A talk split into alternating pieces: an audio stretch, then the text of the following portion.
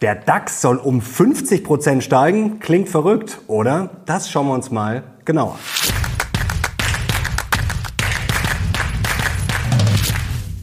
Servus Leute und herzlich willkommen in einem brandneuen Video auf meinem Kanal. Mein Name ist Mario Lochner und heute machen wir ein verrücktes Gedankenexperiment. Was wäre denn eigentlich, wenn Deutschland und der DAX gar nicht dem Untergang geweiht wären. Da wird der ein oder andere schon schreien, was ist denn das hier für eine Frechheit, für eine Propaganda? Wir schauen uns das halt mal ganz rational an. Ja, kann der DAX wirklich um 50 Prozent steigen in kurzer Zeit? Und vor allem, ja, wie realistisch ist das? Da habe ich sehr spannende Sachen für euch. Ich werde euch das mal vorrechnen und ich habe die günstigsten deutschen Aktien für euch. Und jetzt legen wir los. Jetzt müssen wir aber erstmal ein bisschen Wasser in den Wein kippen und schauen, ob der Wein danach noch schmeckt. Denn viele sagen zurzeit, Deutschland ist wieder der kranke Mann Europas. Woher kommt dieser Ausdruck eigentlich? Schauen wir doch mal nach. Populär wurde der Begriff kranker Mann Europas erst mit der Etablierung durch den Wirtschaftsprofessor Hans-Werner Sinn, der in seinem Titel Ist Deutschland noch zu retten? die Rolle des kranken Mannes Deutschland zuwies. Und das hat er zum ersten Mal vor rund 20 Jahren gemacht. Und jetzt hat er es vor kurzem wieder gemacht. Und zwar vor der Weltöffentlichkeit bei CNBC. Hier seht ihr es eingeblendet. Germany is the sick man of Europe. IFO Institute says. Und der Economist, der, der hat auch vor kurzem die Frage Frage gestellt, ist Deutschland wieder der kranke Mann Europas? Und Probleme haben wir natürlich en masse. Wir wachsen momentan sehr, sehr schwach, vor allem im Gegensatz zum Rest der Welt. Und da wirkt es natürlich erstmal verrückt, in Deutschland oder vielleicht sogar auch in Europa zu investieren. Und statt des berühmten Home Bias, dass man ja eigentlich dazu neigt, Aktien zu kaufen, ja, die einem nahe sind, eben deutsche Aktien zum Beispiel, erleben wir gerade eigentlich genau das Gegenteil, nämlich einen Anti-Home Bias. Aber woran liegt das? Ja, natürlich an psychologischen Phänomenen wie zum Beispiel dem Attention-Grabbing-Effekt. Wir bekommen natürlich von welchem Land am meisten mit? Natürlich von Deutschland. Und gerade ist es natürlich sehr beliebt und auch sehr billig, sich natürlich auf die schwache deutsche Wirtschaft zu stürzen und natürlich auch Klicks und Co. abzugreifen. Die Kritik ist natürlich immer berechtigt. Trotzdem muss man vielleicht mal ein bisschen Abstand dazu gewinnen, denn es ist natürlich logisch, warum wir sehr emotional reagieren auf schwächende deutsche Wirtschaft, auf schwächende deutsche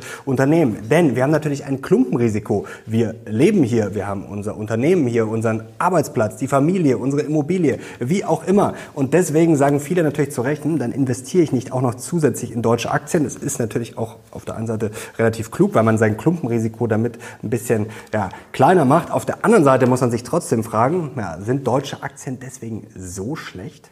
Und da blicken wir jetzt mal mit emotionalem Abstand drauf und vor allem mit dem Wissen der erfahrenen Börsenlegenden, wie zum Beispiel Ken Fischer und Co. Was haben uns denn die Altmeister beigebracht? Über das, was die Leute am meisten reden, das muss man oft am wenigsten fürchten.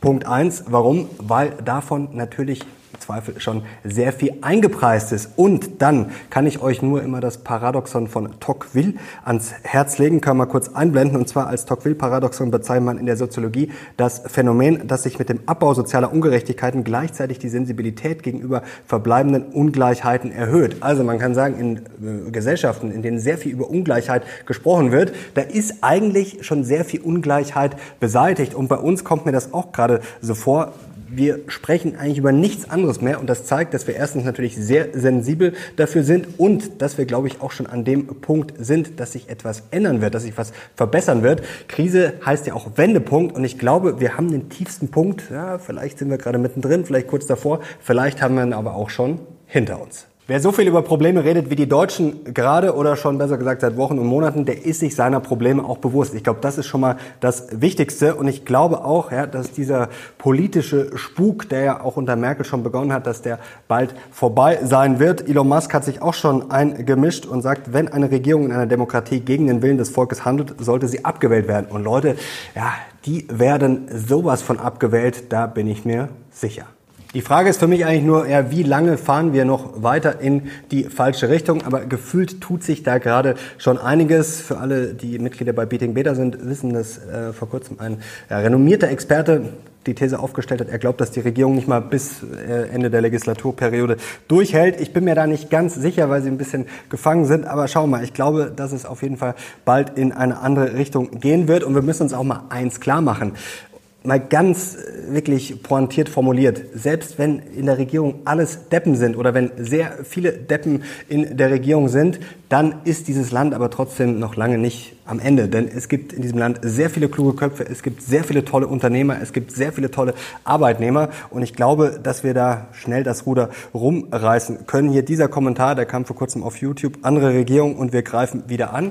Ja, so ist es. Ich glaube, der Wind kann sich sehr, sehr schnell drehen. Es braucht gar nicht so viel. Und ich habe auch viel denken müssen, zuletzt an Gespräche mit äh, Hans Bernecker zum Beispiel. Der hat schon vor Jahren gesagt, ja, die Deutschen, die werden das immer wieder hinkriegen. Denn es gab ja schon in den 80er Jahren den Abgesang. Damals war Japan richtig im Kommen. Ihr wisst das, damals auch stark kapitalisiert im MSCI World. Und Japan kam richtig in Schwung. Ist heute natürlich auch noch ja, eine gute Volkswirtschaft. Aber hat Japan alles platt gemacht? Nein. Und auch dieses Mal, glaube ich, haben wir eine gute Chance, dass wir da stärker rauskommen. Wir waren ja auch schon mal der kranke Mann Europas. Und was kam danach? Danach lief es nicht so schlecht. Aber es wäre ja nicht so, dass wir total handlungsunfähig wären. Ich glaube, wir müssen mal aus dieser Angststarre raus. Denn Leute, nochmal, ich bin auch richtig bedient mit allem eigentlich und ich glaube, wir müssen ja, vieles bis alles verbessern. Aber es ist ein Unterschied zwischen Kritik und zwischen Angst und sagen, es ist der Untergang. Und es gibt auch positive Stimmen, zum Beispiel vom Ökonomen Holger Schmieding, denn der hat fünf Punkte ausgemacht, ja, die uns eigentlich gerade in eine bessere Lage bringen als damals, als wir schon mal der kranke Mann Europas waren. Und die schauen wir uns jetzt mal genauer an. Punkt eins laut Schmieding die Wettbewerbsfähigkeit. Da sind wir zwar zurückgefallen nach seiner Meinung, aber wir sind nicht ganz hinten, sagt Schmieding, sondern wir sind eher im Mittelfeld. Also da kann man auf jeden Fall wieder Gas geben. Dann verweist er zu Recht aus meiner Sicht auf den deutschen Mittelstand. Er sagt, das sei die beste Suchmaschine für Innovationen, die je erfunden worden ist. Unterstützt er das, was ich gerade gesagt habe. In diesem Land leben auf einmal nicht lauter Deppen und es sind auch nicht alle faul. Ich glaube, wir haben da schon noch sehr, sehr viel Potenzial. Dritter Punkt, auch ein ein großer Unterschied zu damals vor rund 20 Jahren. Die Beschäftigung, zum Beispiel Ende der 90er, äh, 1990er Jahre, da hatten wir sehr viel Arbeitslosigkeit. Jetzt haben wir eigentlich einen Beschäftigungsrekord. Also da sind wir auch deutlich besser aufgestellt. Dann sagt Schmieding Punkt 4 die Staatsfinanzen. Also da waren wir auch schon mal ein bisschen schlechter unterwegs. Also da sind wir momentan sehr solide. Ich glaube, da haben wir auch auf jeden Fall Potenzial, ordentlich zu investieren. Da sind wir sehr gut aufgestellt und gerade jetzt bei den höheren Zinsen, glaube ich, sind deutsche Unternehmen und Co. vielleicht auch ein bisschen eher seriöser, konservativer geführt. Also das kann auch durchaus ein Vorteil sein. Und Schmieding Punkt 5 sagt er, der Reformwille, dass damals ja der Reformwille nicht so da war. Also gut, Schröder hat das ja dann ein bisschen gebrochen. Da bin ich ein bisschen skeptisch. Also ich glaube, am Reformwillen, ja, da können wir auf jeden Fall noch arbeiten. Wichtig ist ja auch vor allem ja nicht nur was werden, äh, nicht nur werden Reformen gemacht, sondern vor allem was für Reformen werden gemacht. Und es gab ja zuletzt auch noch ein paar aktuelle Hoffnungsschimmer. Zum einen mal bei der Inflation, dann auch bei den gemeinsamen Gutachten der Wirtschaftsforschungsinstitute. Kann man hier drauf schauen. Arbeitslosigkeit geht zurück, Inflation fällt 2025 unter zwei Prozent. Natürlich gibt es auch sehr, sehr viele schlechte Nachrichten. Momentan die ganzen Indikatoren, ja, kann man sagen, sind am Boden. Aber genau das meine ich ja. Ich glaube, wir sind gerade schon nah am Tiefpunkt. Und jetzt ist natürlich eine Phrase, es kann nur besser werden. Aber ich glaube, es kann wirklich nur besser werden. Vor allem, wie gesagt, es dreht sich gerade der Wind und es braucht, glaube ich, nicht viel, bis da ein neuer Funken entzündet wird. Und vielleicht wird dieser Funke auch was verändern. Vielleicht bekommen wir ein bisschen ein neues Geschäftsmodell. Sowas kann natürlich unangenehm sein, sowas kann aber auch massive Chancen bieten. Und jetzt kommen wir doch mal langsam zum DAX. Und da will ich euch jetzt mal zeigen, ja, welche Unternehmen sind denn da schon ausgeschieden. Hier seht ihr mal die historische Zusammensetzung. Und da seht ihr jetzt links die ausgeschiedenen Unternehmen. Und da sieht man schon, ja, deutsche Wirtschaftsgeschichte ist noch gar nicht so lange her, wer alles im DAX war und wer halt mittlerweile keine Rolle mehr spielt, wie zum Beispiel Mannesmann, hier Karstadt Quelle. Also da sind die besten Zeiten Zeiten auf jeden Fall vorbei. Hier auch deutsche Babcock, TUI, was da alles schon in DAX natürlich drin war. Also die Welt verändert sich und ihr seht, rechts sind schon viele ja, neue Player oder eben die, die dann durchgehalten haben. Und ich glaube auch diese Angst immer vor Veränderung, ja, da sollten wir uns auf keinen Fall auch verrückt machen. Und vor allem gibt es noch zwei wichtige Gründe, die heute schon für deutsche Unternehmen sprechen, vor allem für die großen Player. Denn der erste Grund ist, es sind Global Player. Und vor kurzem hat auch Volker Hellmeier, der ja auch eine ordentliche Krawatte hat, schon seit längerem, war er vor kurzem auch auf meinem Kanal und der spricht immer Klartext, der ist auch sehr bedient. Aber auch der hat vor kurzem nochmal betont, er sieht trotz der ganzen Konjunktur- und Standortrisiken in Deutschland attraktive Investmentchancen, insbesondere in der heimischen Auto- und Chemieindustrie. Er sagt, wenn man deutsche oder europäische Unternehmen nur durch das Prisma unserer Ökonomie sieht, macht man einen Riesenfehler, denn das sind Global Player. Und das ist kein Wunschdenken, das lässt sich auch mit Fakten belegen. Schauen wir auf ein paar ausgewählte DAX-Unternehmen und fangen mal mit dem Umsatz an, den sie in Deutschland machen. Und da seht ihr, da ist der Umsatzanteil teilweise sehr gering. Zum Beispiel hier Simrise, Bayer, Merck machen nur 5% ihres Umsatzes in Deutschland oder auch BASF, BMW hier 10% oder 11%, Infineon auch nur 11%. Also einige Beispiele und spannend natürlich auch äh, die Mitarbeiter. Wo wird denn produziert? Also nur Verkauf ist natürlich interessant, aber äh, fürs ganze Bild braucht man natürlich auch, wo sind die stationiert. Schauen wir uns erst mal auf BASF. Die expandieren ja schon länger, sind auch in China und Co. unterwegs. Und da sehen wir, der Mitarbeiteranteil ist in Europa noch relativ hoch, hier mit 61 Prozent. Hier Deutschland sind äh, gut 46 Prozent noch. Aber ihr seht schon, Asien, Pazifik sind 18 Prozent, über 18 Prozent, Südamerika über 6 Prozent und Nordamerika über 14 Prozent. Und als ich zuletzt in den USA war, vor ein paar Wochen, da sind wir tatsächlich auch öfters ja, Mitarbeiter im Overall von BASF aufgefallen. Und dann schauen wir noch auf Adidas, auch spannend, wo da die Mitarbeiter sozusagen stationiert sind, wie die verteilt sind. Und hier seht ihr auch Nordamerika schon 15 Prozent, Asien Pazifik 12 Prozent, China 15 Prozent und Latein, Lateinamerika 9 Prozent. Und auch andere Experten, nicht nur Volker Hellmeier, sondern auch Philipp Vornran, der war ja am Montag bei mir auf äh, dem Kanal zu Gast im Interview, der sieht auch Chancen in Deutschland und zwar genau deswegen, weil es Global Player sind. Schauen wir zum Beispiel mal auf die größten Positionen. Also Flossbach von Storch sieht da vor allem anscheinend Chancen, denn das ist jetzt hier der Multiple Opportunities und da seht ihr bei den größten Positionen Adidas auf Platz zwei und dann auch hier Autobauer Deutsche, Mercedes und BMW bei den größten mit dabei. Das war jetzt Punkt eins, die Global Player, dass man nicht nur alles gerade auf Deutschland und da läuft es ein bisschen schief äh, schieben sollte und nicht nur da drauf schauen sollte. Punkt zwei haben wir schon angerissen vorher es sollte schon viel eingepreist sein. Schauen wir auf die Bewertungen. Das ist jetzt von Yardeni Research ganz aktuell. Forward PI der Länder hier. Und da seht ihr United States ganz weit vorne beim Forward KGV mit 18,9, UK 10,4, Japan 14,9 und Deutschland ja hier in Rot mit 10,5. Also da muss ja schon einiges eingepreist sein. Ein niedriges KGV sagt natürlich nie, dass Aktien steigen müssen. Aber trotzdem ist es für mich immer schon mal spannend, wenn alle draufhauen und wenn alle sagen, oh Gott, würde ich niemals mit der Beißzange anfassen.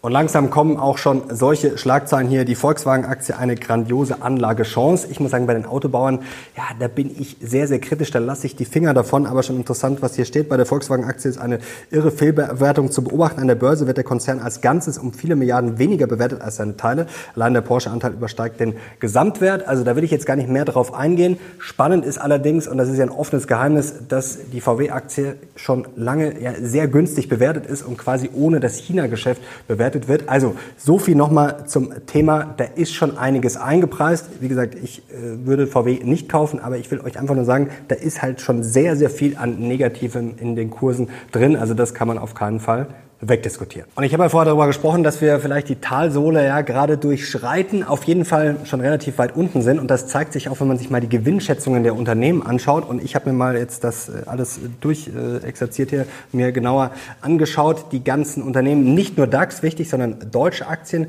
CDAX und das KGV ist natürlich immer ganz interessant. Aber grundsätzlich auch sehr gefährlich. Wenn ihr da mal ein eigenes Video dazu wollt zum Thema KGV, schreibt es gerne mal in die Kommentare. Wenn euch das Video heute gefällt, gerne Daumen hoch. Und ich habe jetzt mal auf die PEG-Ratio geschaut, wenn man nämlich die Bewertung ins Verhältnis setzt zum Gewinnwachstum. Und da schauen wir mal drauf, wer da gerade attraktiv bewertet ist. Und wie gesagt, mir ist aufgefallen bei den Gewinnschätzungen, da sind schon viele jetzt 2023 ja ziemlich am Boden und das könnte dann auch ganz schnell wieder nach oben gehen. Und hier seht ihr jetzt viele mit PEG oder alle mit PEG unter 1,0. Also unter 1,0 gilt ja als günstig als unterbewertet und je niedriger das Pack, umso attraktiver. Und da sind schon einige spannende Namen dabei. Natürlich aus dem DAX, hier Adidas, Airbus, Allianz, BASF, Bayer und Co. Wie gesagt, keine Anlageberatung, einfach nur mal spannende Aktien für euch als Inspiration und auch viele kleinere. Ja, zum Beispiel Friedrich Vorberg ist ja auch richtig schlecht gelaufen. Also das sind spannende Namen. Zum Beispiel Krone ist auch, finde ich, ein spannendes Unternehmen. Auch nochmal eine USA-Anekdote, als ich da vor kurzem zum Beispiel in St. Louis unter anderem war Anhäuser-Busch Brauerei. Ja, wo wird da oder von wem wird da besser gesagt hier das Ganze abgefüllt? Von wem sind die Maschinen? Ja, sie waren natürlich von Krones. Und jetzt kommen wir zur Beantwortung der entscheidenden Frage. Kann der DAX um 50 Prozent steigen? Witzigerweise habe ich genau vor einem Jahr ein Interview mit Hans Bernecker gemacht. Das erschien damals am Tag der deutschen Einheit am 3. Oktober. Ich kann mich noch genau daran erinnern. Da war damals seine These, der DAX steigt um 50 Prozent. Damals stand der DAX rund bei gut 12.000 Punkten. Seit damals hat er schon 25 Prozent plus geschafft. Jetzt ist die Frage, schafft er diese 25 Prozent noch zu den 50 Prozent oder schafft er von da, wo wir jetzt ausstehen, tatsächlich 50 Prozent? Das schauen wir uns jetzt mal ganz genau an. Und da kann man sich rational eigentlich ganz gut annähern, denn das ist alles keine Hexerei und da hilft es auch nichts, wenn noch so viele Deutschland in den DAX tot sagen, sondern die Rendite, die kommt ja irgendwo her. Und wenn wir uns jetzt einfach mal überlegen, der DAX ist ja ein Performance-Index, das heißt, da fließen die Dividenden ein. Wenn wir jetzt einfach mal rechnen für die kommenden drei Jahre eine durchschnittliche Dividendenrendite im DAX von drei Prozent, dann hätte man bei drei Jahren schon neun Prozent Rendite mit Zinseszins, also hätte man schon mal ordentlich was für die nächsten drei Jahre. Und wir können mal auf die Dividendenzahlungen für das DAX schauen schauen und da sehen wir, das ist auch relativ konstant und zuletzt ist es sogar ordentlich gestiegen. Also natürlich während Corona ist es ein bisschen runtergegangen, aber ihr seht schon, selbst in den ach so schweren Stunden zahlen die DAX-Konzerne Dividende und da haben wir sozusagen schon mal unseren ersten Baustein. Und der zweite Baustein sind natürlich die Unternehmensgewinne, die Gewinnrendite. Die war vor ein paar Jahren noch bei rund 8 Prozent. Und jetzt muss man sich natürlich eines mal fragen, Stichwort 8 Prozent, ja, was macht denn der DAX langfristig? Und da schauen wir uns mal logarithmisch an. Logarithmisch, ja, den Tipp habe ich von Andreas Beck. Und das ist wirklich wichtig, wenn man sich mal überlegt, ja, woher kommt denn die Rendite? Und da sehen wir hier seit rund 1988, ja, haben wir so eine Versiebzehnfachung. Und das ist halt im Schnitt eine jährliche Rendite von 8,4 Prozent. Und da seht ihr schon, ja, es ist keine Hexerei, es sind halt im Endeffekt mehr oder weniger die Unternehmensgewinne. Und die DAX-Unternehmen, die deutschen Unternehmen werden auch weiterhin Gewinne erwirtschaften. Jetzt rechnen wir einfach mal nur mit einer Gewinnrendite von 6 Prozent. Dann hätten wir auf drei Jahre gesehen 18 Prozent. Dann rechnen wir noch unsere Dividenden dazu und so weiter weiter und so fort. Also ich sage mal, in drei Jahren ausgeschlossen ist, kommt jetzt die Riesenwirtschaftskrise oder irgendwelche bösen Überraschungen. Also, dass der DAX auf 20.000 Punkte steigt, das ist mehr als realistisch. Und dass der DAX in den nächsten drei Jahren 50 Prozent plus macht, ja, ist sportlich, aber ist auf jeden Fall, vor allem wenn man sich die vielen ja, günstigen Bewertungen anschaut, das Aufholpotenzial. Also dann sind 50 Prozent aus meiner Sicht auf jeden Fall drin. Schreibt gerne mal in die Kommentare, was du davon hältst. So Leute, jetzt bin ich sehr gespannt auf euer Feedback. Wenn euch das Video gefallen hat, gerne Daumen hoch und natürlich Kanal abonnieren, um nichts mehr zu verpassen. Auf euer Feedback bin ich sehr gespannt. Wie gesagt, es geht nicht darum, irgendwas schön zu reden. Ich sage es nochmal, ich bin auch mehr als bedient. Wir brauchen viele Veränderungen, aber jeder einzelne von uns und auch ich natürlich mit Videos und Co., äh, ja, jeder ist ein Teil davon und deswegen gilt es ja auch mal rational drauf zu schauen und auch mal Chancen zu sehen und nicht immer nur zu sagen, oh, hier, wir sind am Ende und deswegen will ich euch mit einem Artikel hier entlassen aus dem Jahr 2003. Hier ein Kommentar aus der Welt. Deutschland ist inzwischen der kranke Mann Europas. Jetzt schließt sich ein bisschen der Kreis. Und der letzte Satz damals dieses Kommentars, der lautete, Deutschland befindet sich in einem Teufelskreis, Ausgang ungewiss. Ja, danach war der Ausgang gar nicht mal so schlecht. Damit würde ich euch jetzt gerne entlassen. Danke euch fürs Zuschauen. Ich bin jetzt raus. Bis zum nächsten Mal. Ciao.